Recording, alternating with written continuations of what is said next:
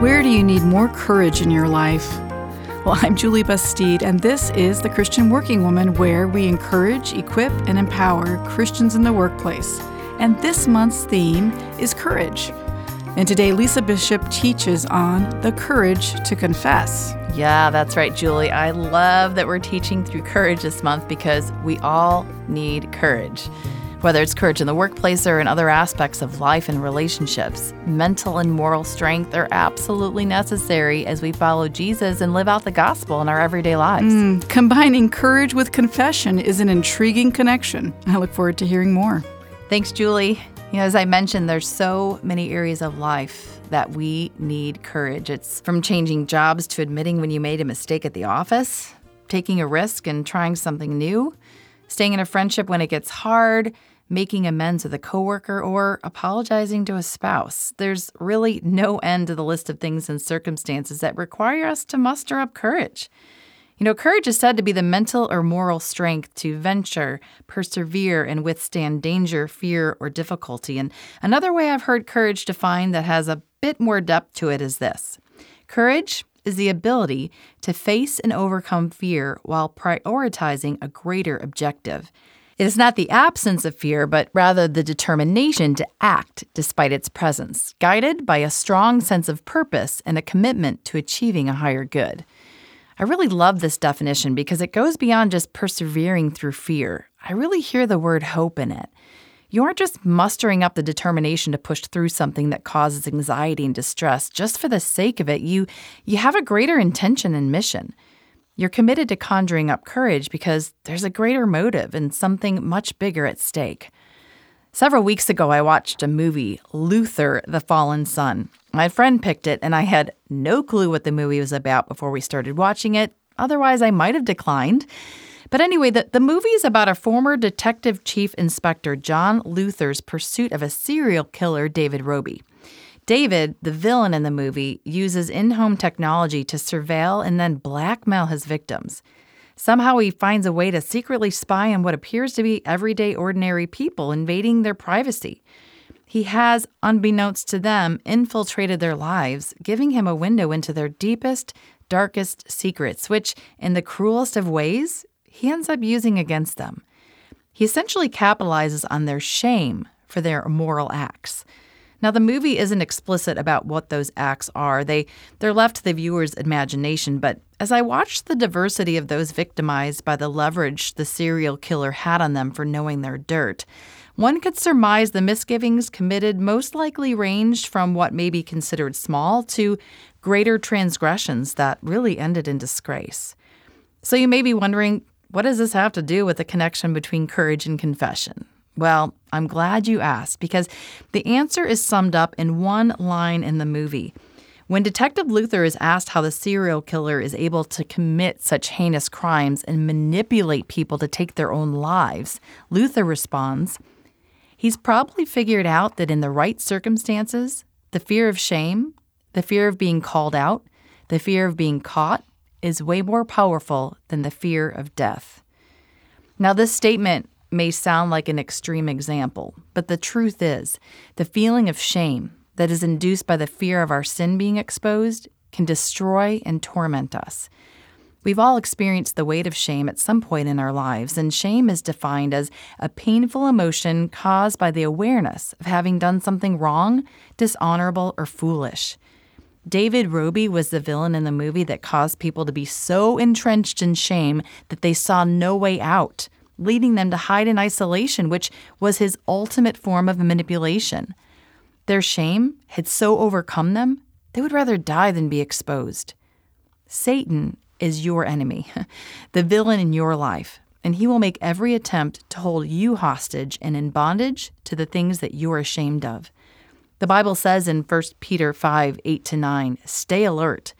Other versions say, be vigilant, watchful, sober minded, meaning free from intoxicating influences. Watch out for your great enemy, the devil. He prowls around like a roaring lion looking for someone to devour. Stand firm against him and be strong in your faith. Listen, the devil's looking for any way he can to shake your faith and monopolize your weaknesses. He'll do anything to lure you into the trap of sin, and he'll use shame as a way to hold you in captivity. That is why, fellow believer, it is absolutely vital that we have the courage to confess. The courage to confess our sins and transgressions to God and to others because shame is a powerful force that will drive your life. It will cause you to hide.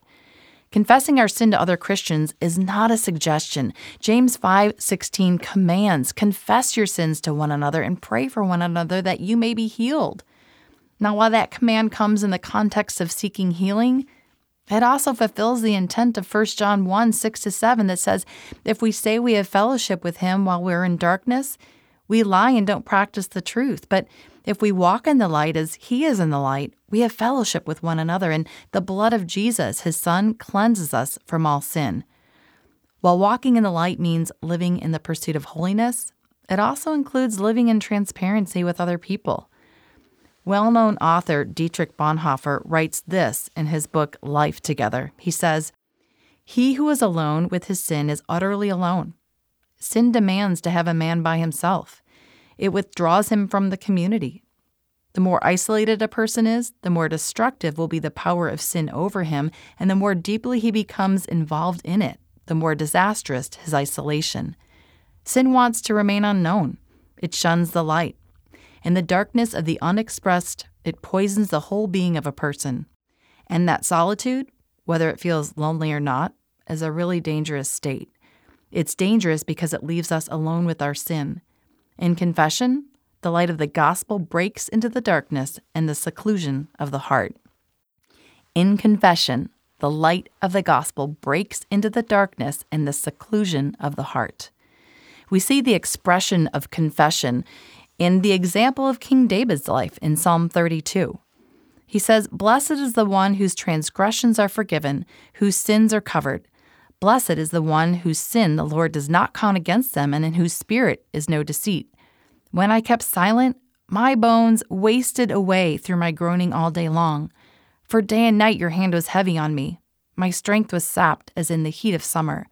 Then I acknowledged my sin to you and did not cover up my iniquity. I said, I will confess my transgressions to the Lord, and you forgave the guilt of my sin.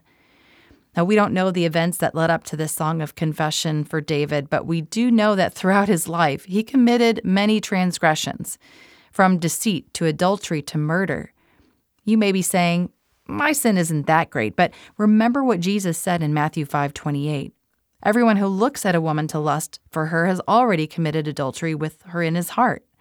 When God searches our hearts with a fine-tooth comb, it's not to condemn us, but to protect us from getting swallowed up by sin.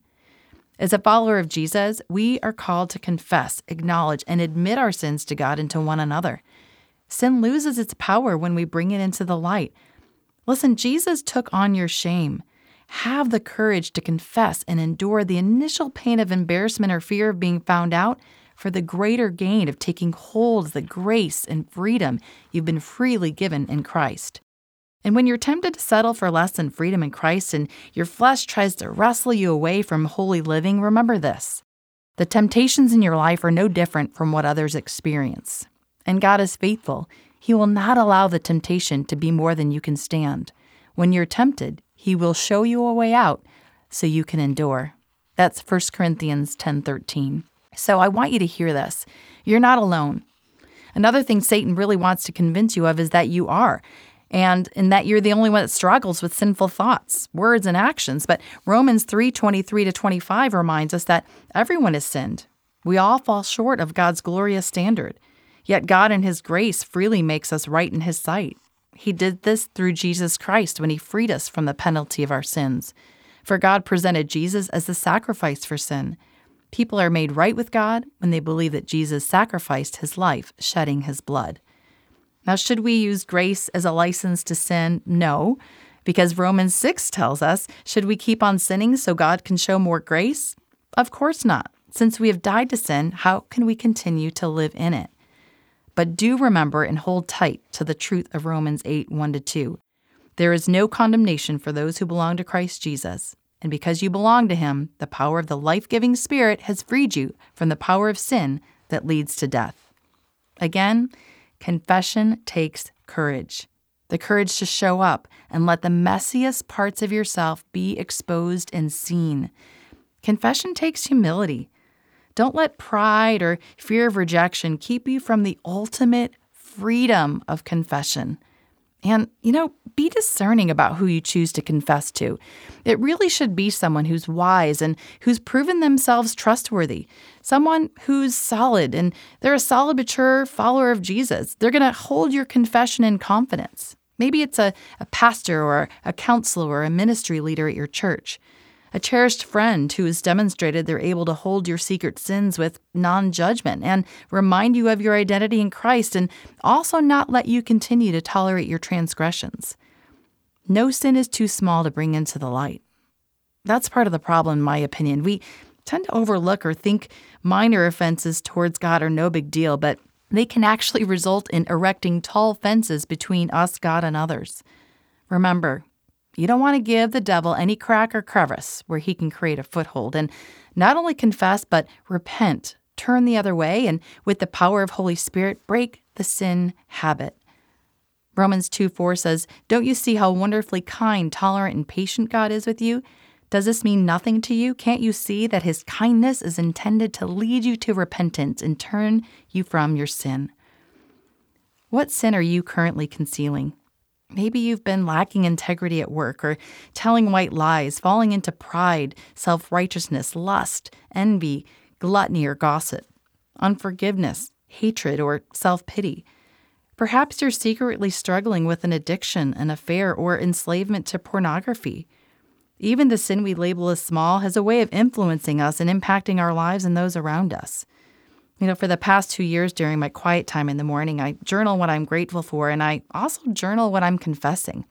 Confession is a way of casting your burdens on Jesus, and it's really an invitation for God to transform that part of your heart and mind that is still living in the flesh and not completely in the abundant life that Jesus came to give you. So have the courage to confess, because sin is a slippery slope. You were created to have life and life to the fullest in Jesus. So acknowledge your sin to God. Confide in a friend who will hold what you share in confidence, stand with you in prayer, and remind you of the grace, love, compassion, and forgiveness of Jesus. Because it's for freedom that Christ has set you free. Stand firm then, confess, and experience the fullness of the forgiveness and freedom that's been purchased for you on the cross. Well, thanks for joining me this week. Know that you are deeply loved and highly favored. And if you're not yet a follower of Jesus and you want the freedom and grace that comes by receiving Christ as your Lord and Savior, we would absolutely love the opportunity to pray with you and to connect you with resources to build your faith. Send us an email. You can reach us at tcww at christianworkingwoman.org. That's tcww at christianworkingwoman.org. And if you'd like a copy of this devotional or you'd like to share this message with a friend, you can find it on our website at christianworkingwoman.org. Again, that's christianworkingwoman.org. And if this ministry has blessed you, we would absolutely love for you to partner with us financially so that we can continue to bring these resources and other resources to help you and others grow in your faith in Jesus Christ. So remember to follow us on our website, ChristianWorkingWoman.org, and also check us out on Instagram at Christian Working Woman. Thanks, Lisa. And again, as she has mentioned, if you want to know more about becoming a follower of Jesus Christ, we would love to connect with you and pray with you and offer you some resources. You can find our contact information on our website at ChristianWorkingWoman.org. Thank you so much for joining us today, and we look forward to connecting with you next week here on The Christian Working Woman.